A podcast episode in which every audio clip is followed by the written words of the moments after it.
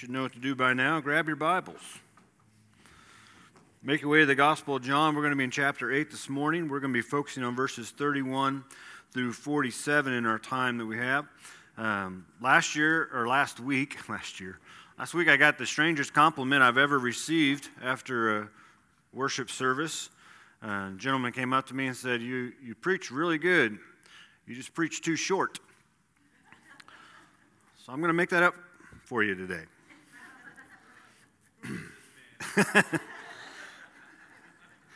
Sometimes we entertain angels. Originally, though, I'll be honest, I thought we would wrap up this chapter this morning. Uh, that would have made for a very, very long sermon. Uh, there's so much being talked back and forth between Jesus and the crowds here in chapter 8. As a reminder, our series is looking at the Gospels as chronologically as possible to piece them together. Uh, so we can have a better understanding of Jesus' life, his teaching, his ministry, his death, his resurrection, his ascension, and what that means in our own life. And so this morning we're going to have like a little bit of a mini series within our larger series. We're going to break this chapter up between this week and next week. And I want you to start out with me this morning looking at some bookends to this discussion that begins here in verse 31. Last week, Jesus began to address the crowds, and like we've seen going all the way back to chapter 7, there was a lot of discussion going on about what Jesus was saying and wanting to understand what he was meaning. As we came to the end of our passage last week, look in verse 30 real quick. It says, As he was saying these things, many believed in him. And then our passage this morning begins in verse 31, where Jesus is now addressing those who had believed in him. Now, jump with me to the end of this chapter, chapter 8, and verse 59. And it says in verse 59 that so they picked up stones to throw at him. This is the same group of individuals who had believed in Jesus. They began listening to Jesus. He addresses them in verse 31, and then in by verse 59, they're ready to stone him to death. And so the question that comes up is what happened? How did they go from a place of belief to a place of having murderous intentions in their heart concerning Jesus? And so that's what we're going to begin to unpack this morning. We'll do more so next week as our, our focus this morning is a faith check. So let's read our passage and we'll walk through it. So Jesus said to the Jews who had believed him, if you abide in my word, you are truly my disciples. And you will know the truth, and the truth will set you free. They answered him, We are offspring of Abraham and have never been enslaved to anyone. How is it that you say you will become free? Jesus answered them, Truly, truly, I say to you, everyone who practices sin is a slave to sin. slave does not remain in the house forever, the son remains forever. So if the son sets you free, you will be free indeed. I know that you are offspring of Abraham, yet you seek to kill me, because my word finds no place in you. I speak of what I have seen with my father, and you do what you have heard from your father. Verse 39 They answered him, Abraham is our father. And Jesus said to them, If you are Abraham's children, you would be doing the works of Abraham, works Abraham did.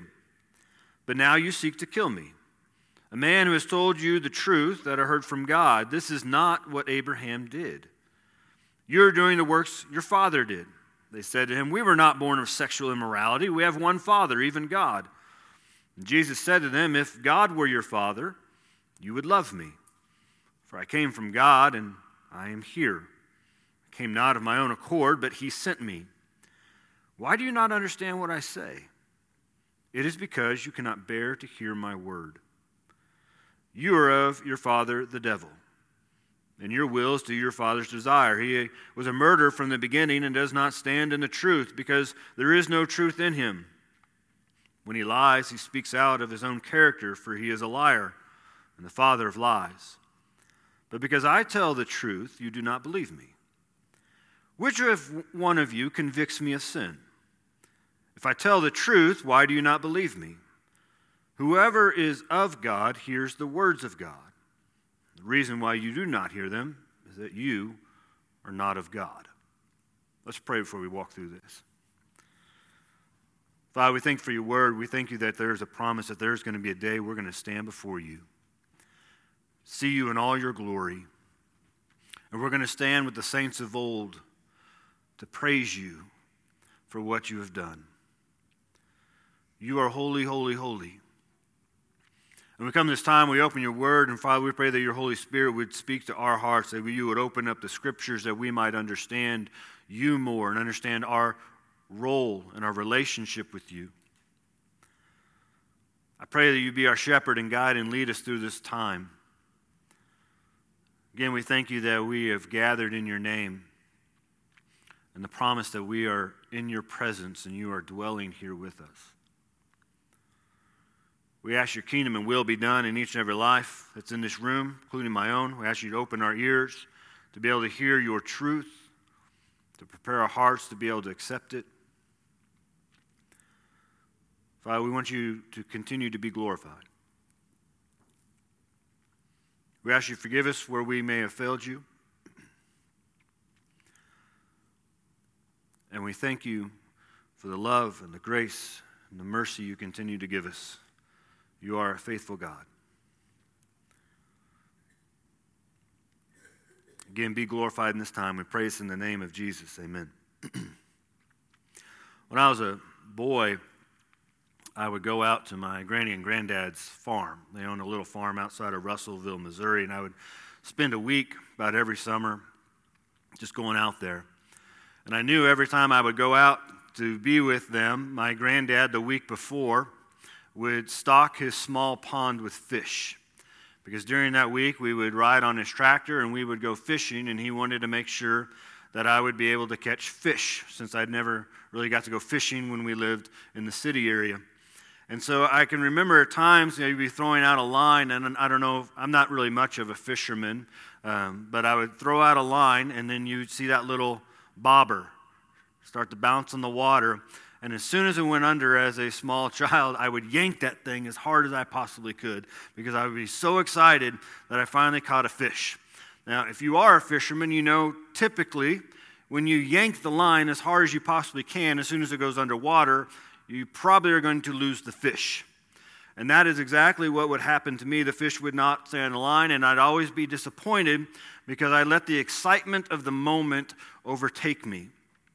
And I use this analogy because I believe this is what is happening in our passage this morning into the remainder of chapter 8. Beginning back in chapter 7, Jesus has gone to the festival of booths and he has thrown out a line beginning in verses 12 and running through verse 30. And we come to verse 30 and we're told, Many believed in him. And as many come to believe in him, Jesus then shifts the conversation and shifts his attention to those who have begun to believe in him. That word believe means they began to trust him. They began to under have some understanding of what he was saying. And so Jesus shifts the conversation to deliver some very hard truths after he's already thrown out the line. And he's calling them to not just believe in him, but to follow him. He doesn't yank the line, but in seeing the people's response to him, he begins delivering this truth that was hard for them to deal with. And it was hard for them to understand. And I, I believe was happening here in John chapter 8 is what we see that happened in John chapter 6 after Jesus did the miraculous feeding of the 5,000. In John chapter 6, we're told that after the feeding, the crowds that were around him were about to come and take him by force to be king. And so the people seemed to have a faith in Jesus, but it was a misconceived faith. As a Jewish child, you would grow up and you have been taught the scriptures.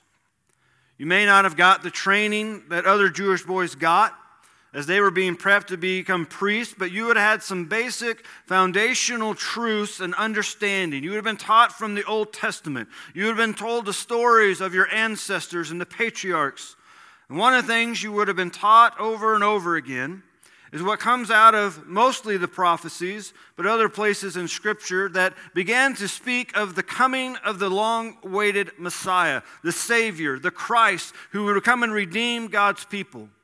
And between the book of Malachi and when we come into the Gospels, there are about over 400 years of anticipation uh, from the Jewish people for the Messiah to finally arrive. Unfortunately, today there are still Jews who are waiting for the Messiah to come. And one of the main teachings about the Messiah is actually founded to the Jewish people in verse 15 of chapter 6. They wanted Jesus to be king, they wanted to force him into a position. They believed the Messiah would come and reestablish the kingdom of Israel, and the likes of King David and Solomon. That the Messiah would overthrow whatever empire the Jewish people were being held under, kept in bondage. They believed the Messiah would come and liberate them. How God used Moses when he liberated the people from Egypt. I believe the Messiah would come with authority and he would reestablish the Jewish people as God had used Joshua. He would reign in righteousness and he would have a heart after God like King David. He would bring prominence and glory back to the people as King Solomon did. When we look at Jesus' life, he did in fact do some of these things. He came to bring people out of bondage. He came to reveal and reign in righteousness. He had a heart for God like no one else. He would bring glory back to God's people, and they would one day live in prominence in the kingdom of God. But it wasn't how or what the people of Jesus' day expected. because of their preconceived notions on who they believed Jesus to be, this led to their unbelief in who Jesus really was. It's much like what happened with Judas, the disciple, who would eventually betray him. And so when we look at our passage this morning, it seems the exact opposite of what preachers or evangelists would do today. I mean, we're told that many believed in him in verse 30. In our day today, we would sign them up for ministry. We would plug them into Bible study, study. We would throw them out there and say, hey, let's do the work. And God is moving, and we would celebrate. Yet we find Jesus with these individuals who believe him. He begins to challenge what they actually believe. And through our passage, it's clear they did not believe what they needed to. And we can all be in danger of this as well, making Jesus or Christianity not how God defined or how God revealed it to be. And so when Jesus addresses these individuals who believed in him, he wants to make sure they're believing and understanding the right things about him. He opens up there in verse 31 If you abide in my word, you are truly my disciples. The word abide carries the meaning of remaining, of holding to, continuing, progressing to the end, and being obedient. To abide in the word is to make God's word your home, it's to dwell in it. The word isn't to be like a hotel God's word isn't to be like an Airbnb where we check in when we need to and we check in, check out when we have to or when the time is up. The word of God is to be the dwelling place of God's people. In one of his sermons, St. Augustine said that it is all a matter of continuing. There are others who hear it, but when the battle grows hot, they declare, Upon my soul should I forsake this or that for the sake of the gospel. There are few who remain true to the gospel in the face of the cross and persecution. Where can one find those who are constant? To abide is to make God's word our home, it's to live in it so we can live it out. Jesus says, if one does this, there, the end of verse 31 into 32, if one does this, you are truly my disciples, and you will know the truth, and the truth will set you free. The word truth runs throughout our passage and through the remainder of this chapter. Jesus says it, in fact, seven times in our passage alone this morning. Truth carries the meaning of knowing what is real and knowing what is dependable. And this isn't the first time Jesus has taken this approach in dealing with people he be- who believed in him. In John chapter 2, Jesus cleanses the temple. It's during the feast of the Passover, and it says at that point that many believed in him. They believed in his name. But in the same moment, we read Jesus on his part did not entrust himself to them because he knew all people. And here we find Jesus doing the same thing. He knew the intentions of the people and what they were putting their faith in, but it was an unrighteous faith because they wanted Jesus to be what they wanted Jesus to be and not who Jesus actually was. And so this leads Jesus to drop some truth. Now, the Jewish people believed that if they're obedient to the word of God, that is what in fact set them free. And so when Jesus says, if they're obedient to his word and remain in his word, that that will set them free because they will know the truth, this is the hurdle that he's placing before them. He is stating that his word is on the same authority and power as the word of God. Once again, we see throughout this entire gospel, Jesus is wanting the people to understand his equality with God. And if God's word was the most authoritative source for the Jewish people, and now Jesus is saying that the people must live, dwell, abide, remain in his word, he is saying that my word is equal and the same as God's, and through both will one truly understand truth and they will be set free. So our faith is to reflect the Father's permanence. Permanence means a state that is unchanging. The psalmist wrote in Psalm chapter 46 God is our refuge and strength, very present help in trouble. Therefore, we will not fear, though the earth gives way, though the mountains be moved into the heart of the sea. Though its waters roar and foam, though the mountains tremble at its swelling, the Lord of hosts is with us. The God of Jacob is our fortress. So be still and know that I am God. I am exalted among the nations. I will be exalted in the earth. The Lord of hosts is with us. The God of Jacob is our fortress. In the book of James, we read that every good gift and every perfect gift is from above, coming down from the Father of lights, with whom there is no variation or shadow due to change. Of his own will be brought forth by the word of truth, that we should be a kind of firstfruits of his creation. Jesus said in Matthew chapter 5, For truly I say to you, until heaven and earth pass away, not an iota, not a dot will pass away from the law until all is accomplished. God's word will never change because God does not change. That's why Jesus is calling the people in his day and calling us today to live in the word of God so we might have an unwavering faith. Jesus' statement in verses 31 and 32 reveal the problem with those who believe from verse 30. In verse 33, they, they bring a rebuttal. It's a rebuttal statement, and it carries some truth, but it also carries some fiction. Some of it's false. The true statement in verse 33 is they were offspring of Abraham. It means they were descendants from Abraham. And this is true. Abraham was their father because he was the father of the Jews. But he was also told in Genesis that he would be the father of nations.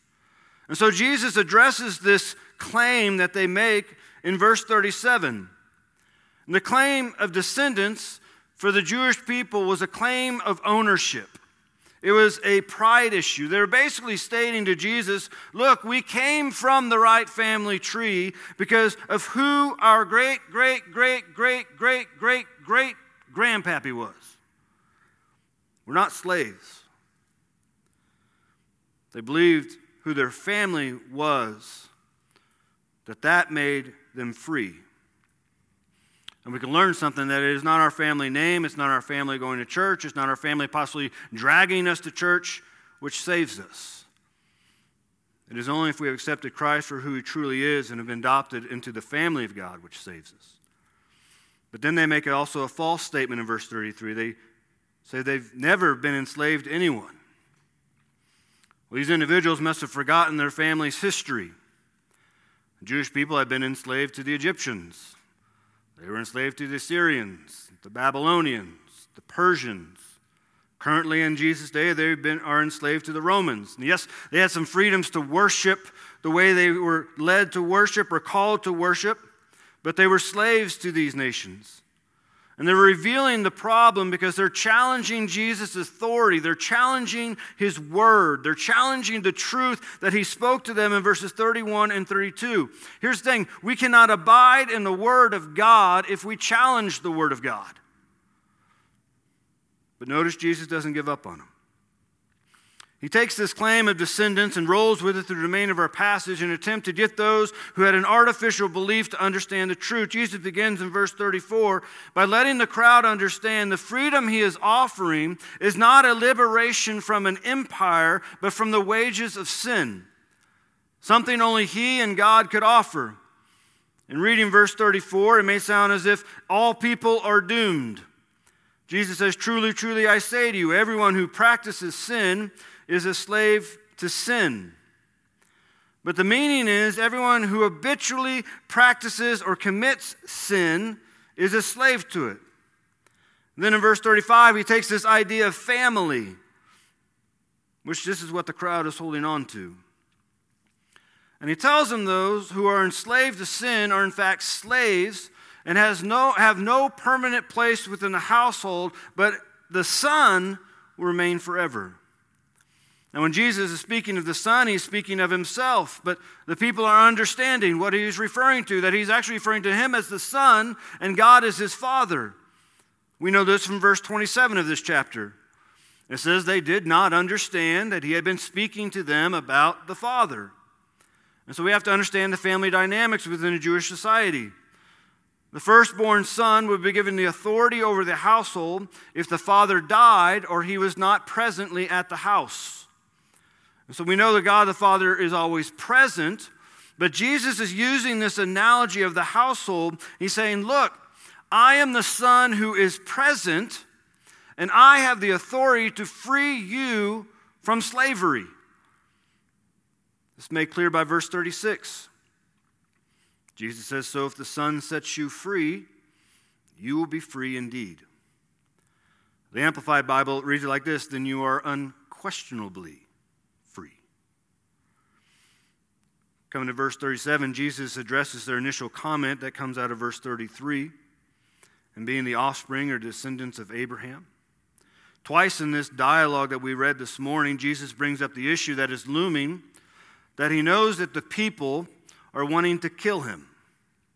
He says this numerous times throughout this festival, going all the way back to chapter 7 and verse 38, which is the pivotal verse of this particular discussion. Jesus points out the truth that he is speaking and doing what he has seen and heard from his Father, while they are speaking and planning to do what they have heard from their Father. I know many of us heard the song Father Abraham. If you ever have to work with kids and you have a few minutes you need to fill, Father Abraham is a good song to go to. You get to burn out some energy on them and you send them home. Well, in the Bible, and for the Jewish people, the title father didn't always mean one's biological father or biological dad. It is frequently used to speak of an ancestor.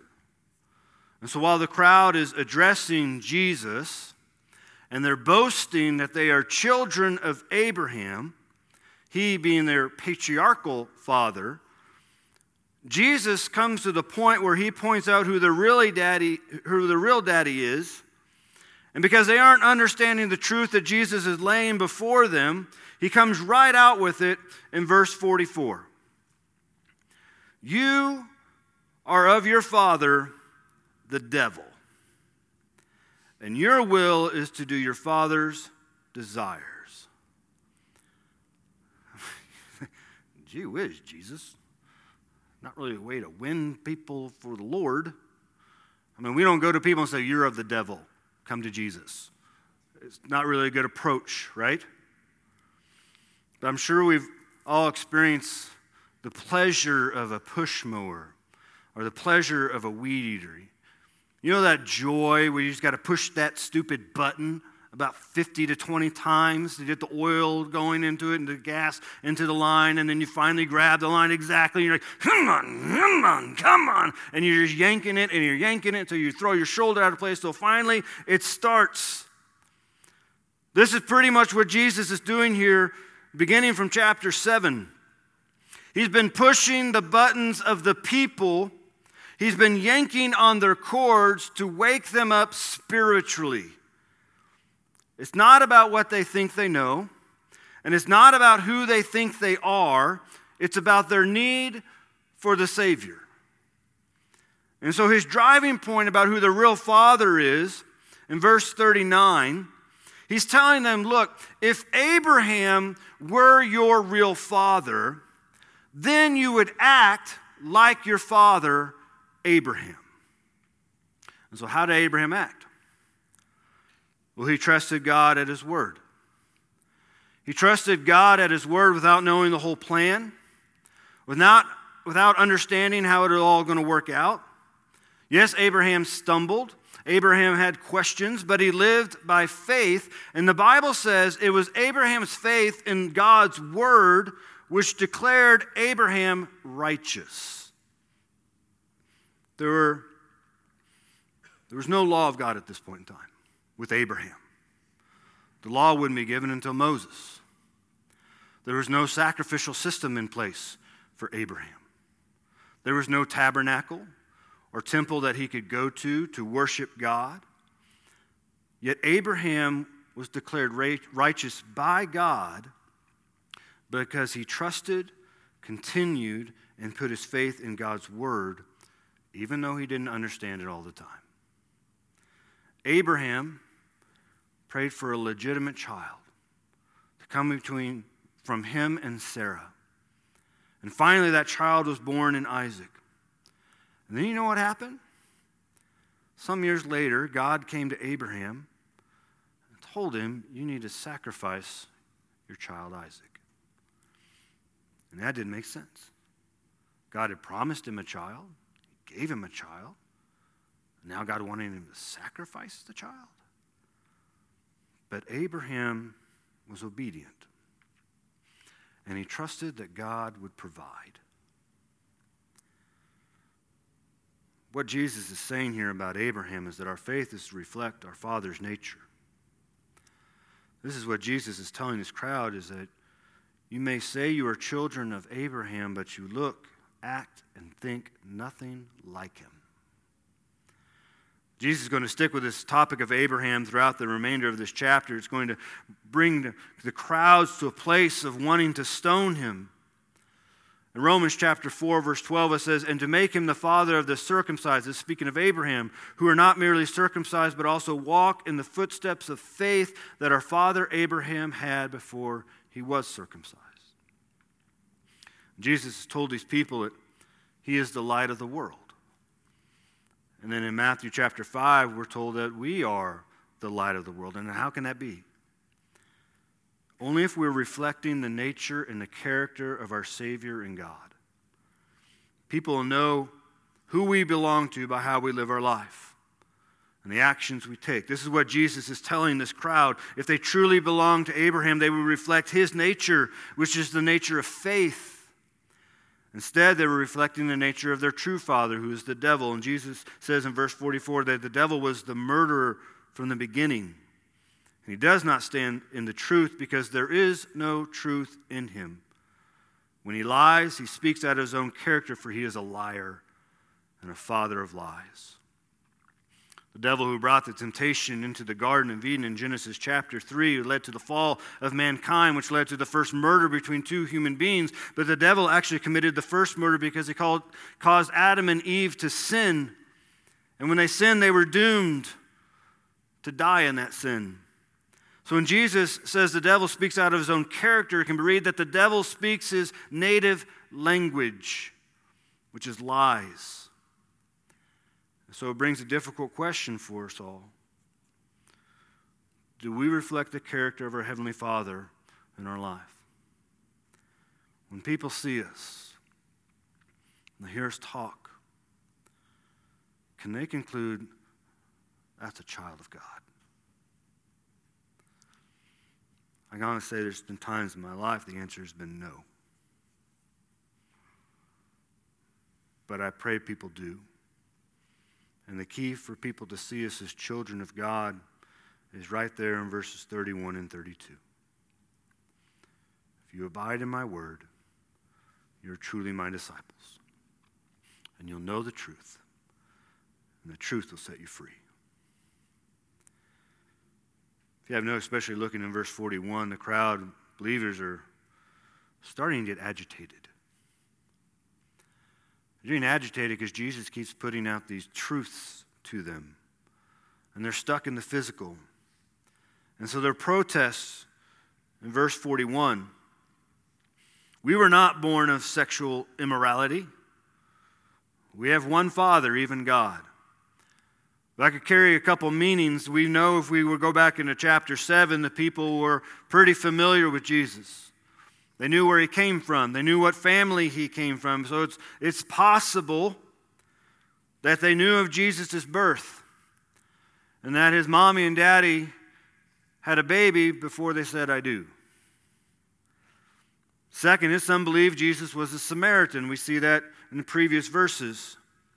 As Jewish people, they believe Samaritans to be half breeds and therefore illegitimate child, children.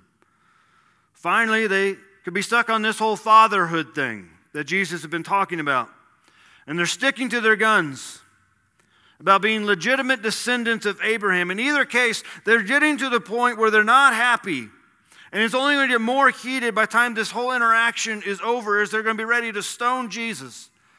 And in this interaction, Jesus takes the approach of a rabbi. It had been something that this crowd would have been familiar with in that sort of teaching style. He, he's talking in a way that they would be able to understand and teaching in a way they would have been familiar with. And the way Jesus does this is he does it by posing questions, and he poses three to these crowds. The first one is in verse 43. He says, Why do you not understand what I say? Which could also be read as, Why aren't you getting it?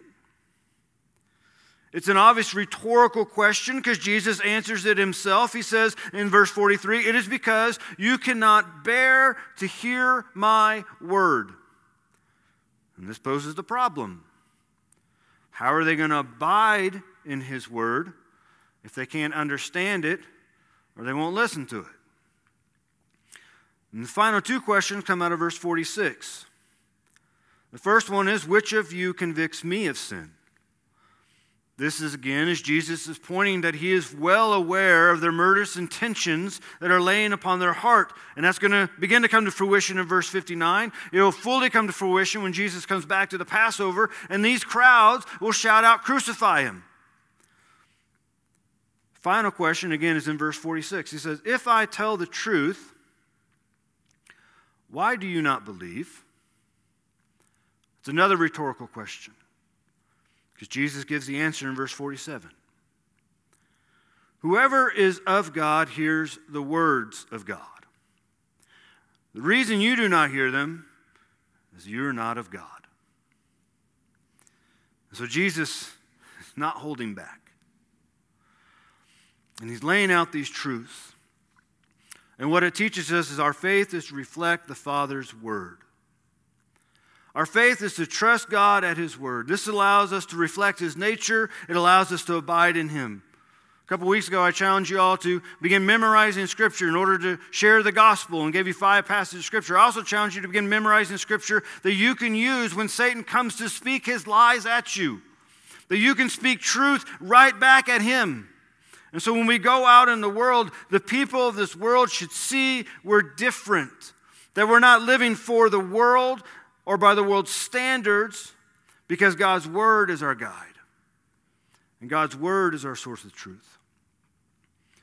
And so you watch the news and you watch people doing interviews and things like that, and the world comes out and says, well, this is okay now.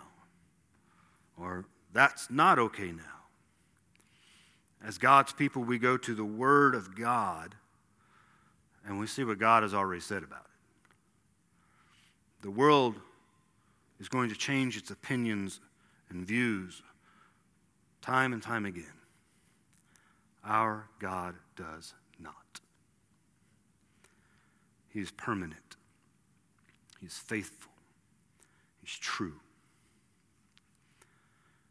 If you turn to the last book of the Bible, in the book of Revelation, you don't have to do it right now. The book of Revelation reveals when the end time comes there are going to be people just like this crowd that Jesus is addressing in our passage.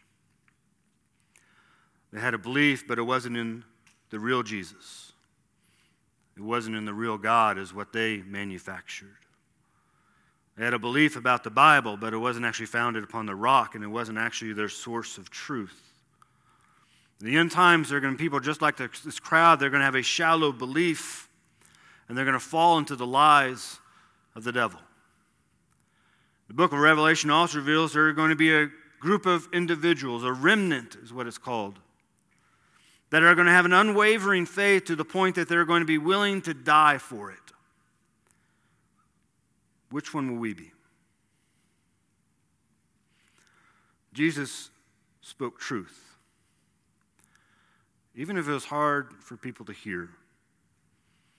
But he spoke truth again for the purpose of setting them free from the penalty of sin, which leads to the eternal separation from God. And this is why we speak truth in the form of the gospel. And maybe there's someone here this morning who needs to understand what the gospel is. God created you and me for a relationship with Him. And it is our sin that is separating us from that relationship. And we can't do enough good things to fix the sin problem. But that's why Jesus Christ came. He lived a perfect life according to the law and standards of God. He died on the cross to take the penalties of our sin. God poured out his complete wrath upon his own son, his holy son. They placed him in a tomb, but he rose three days later to show that he has the power over the death, the authority to forgive sins, and to grant eternal life. And if you're here this morning, you've yet to accept Jesus Christ as your Lord and Savior, you've yet to ask God for forgiveness for your sins, you've yet to put your faith and trust in the work of Christ,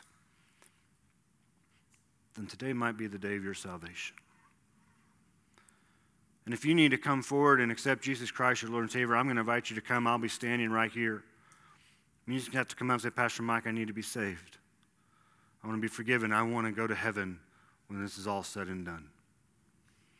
I'm going to ask Nick and Bridget to come up and lead us in a song, and I want to pray over us real quick.